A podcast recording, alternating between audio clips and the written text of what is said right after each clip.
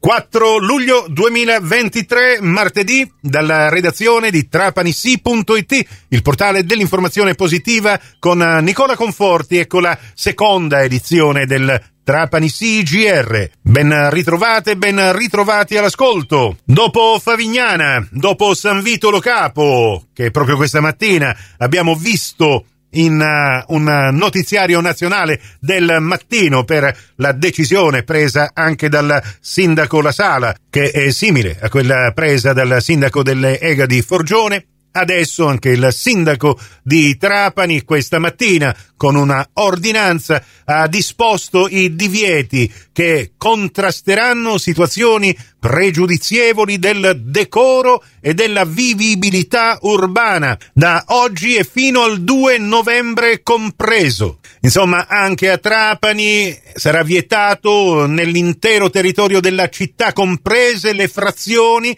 con la sola eccezione delle zone balneabili, la circolazione in costume da bagno o a torso nudo e comunque in abbigliamento poco decoroso. È vietato l'ingresso nei pubblici uffici, nei musei, nelle biblioteche, nei luoghi di culto e di rispetto, compreso il cimitero comunale, nelle sedi di attività commerciali e artigianali, nonché nelle sedi di esercizi pubblici per la somministrazione di alimenti e bevande, qualora non siano ubicati in aree balneabili, in abbigliamento poco decoroso, ovvero anche qui in costume da bagno o a torso nudo. I trasgressori saranno sanzionati da un minimo di 25 a un massimo di 150 euro. E così come per eh, Favignana e San Vito Lo Capo, vedremo quanto sarà rispettata e fatta rispettare questa ordinanza del sindaco. E adesso parliamo di sanità.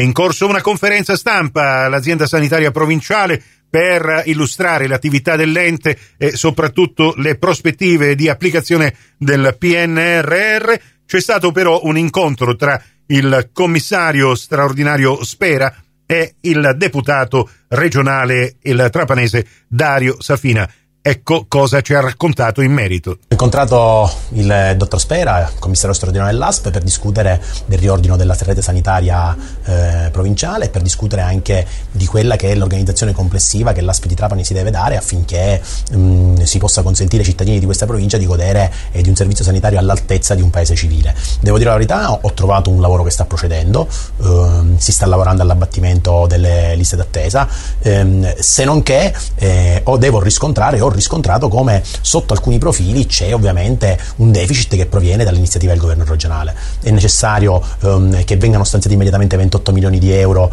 eh, per potenziare l'ospedale di Trapani per completare il, eh, il reparto malattie infettive dell'ospedale di Marsala. 11 milioni in particolare servono per Trapani per consentire di avere maggiori posti in chirurgia, per avere una nuova radioterapia che possa trattare almeno 1500 casi l'anno e che si andrebbero ad aggiungere ai 650 già trattati a Mazzara. Gli altri 17 invece servono proprio per il padiglione Covid, ex Covid, ma in realtà diventerà il padiglione delle malattie infettive. Dopodiché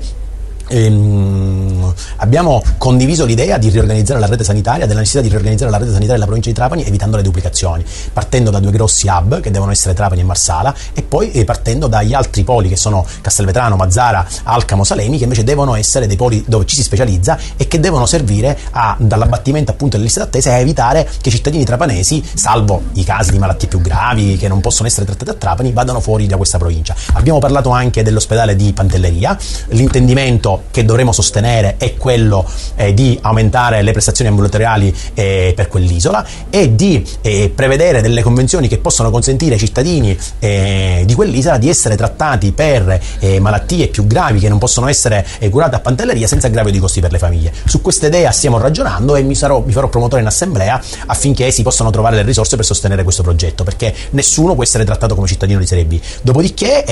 prossi, nelle prossime ore e alla luce di questo incontro presenterò due interrogazioni, una con la quale chiederò appunto lumi sulla programmazione, sulla programmazione dei fondi eh, del, del, decreto legislativo Schillaci che riguarda appunto Trapani e Marsala e l'altra con la quale invece chiederò di stanziare e di aggiudicare all'ASP di Trapani le, il servizio delle RSA in modo tale che gli 80 posti già programmati in provincia di Trapani possano partire e si possa assicurare pure questa terapia eh, neurologica a malati che ne hanno bisogno e che invece a causa di una scelta scellerata del governo regionale che intende affidarla necessariamente ai privati eh, rischiano di rimanere ancora bloccati. Chiudo con lo sport, ricordandovi che venerdì 7 luglio dalle 18 in poi saremo in diretta su Radio Cuore per la conferenza stampa convocata dal presidente del Sport Invest, Valerio Antonini. Prossimo appuntamento con l'informazione su Cuore su Fantastica alle 12.30, in ribattuta alle 16.30, su Radio 102 alle 15 con la terza edizione del Trapani CGR. Questa termina qui, tutto il resto su trapanissi.it. A risentirci quindi se volete più tardi alla radio col prossimo GR locale o quando volete voi in podcast da trapanissi.it, il vostro portale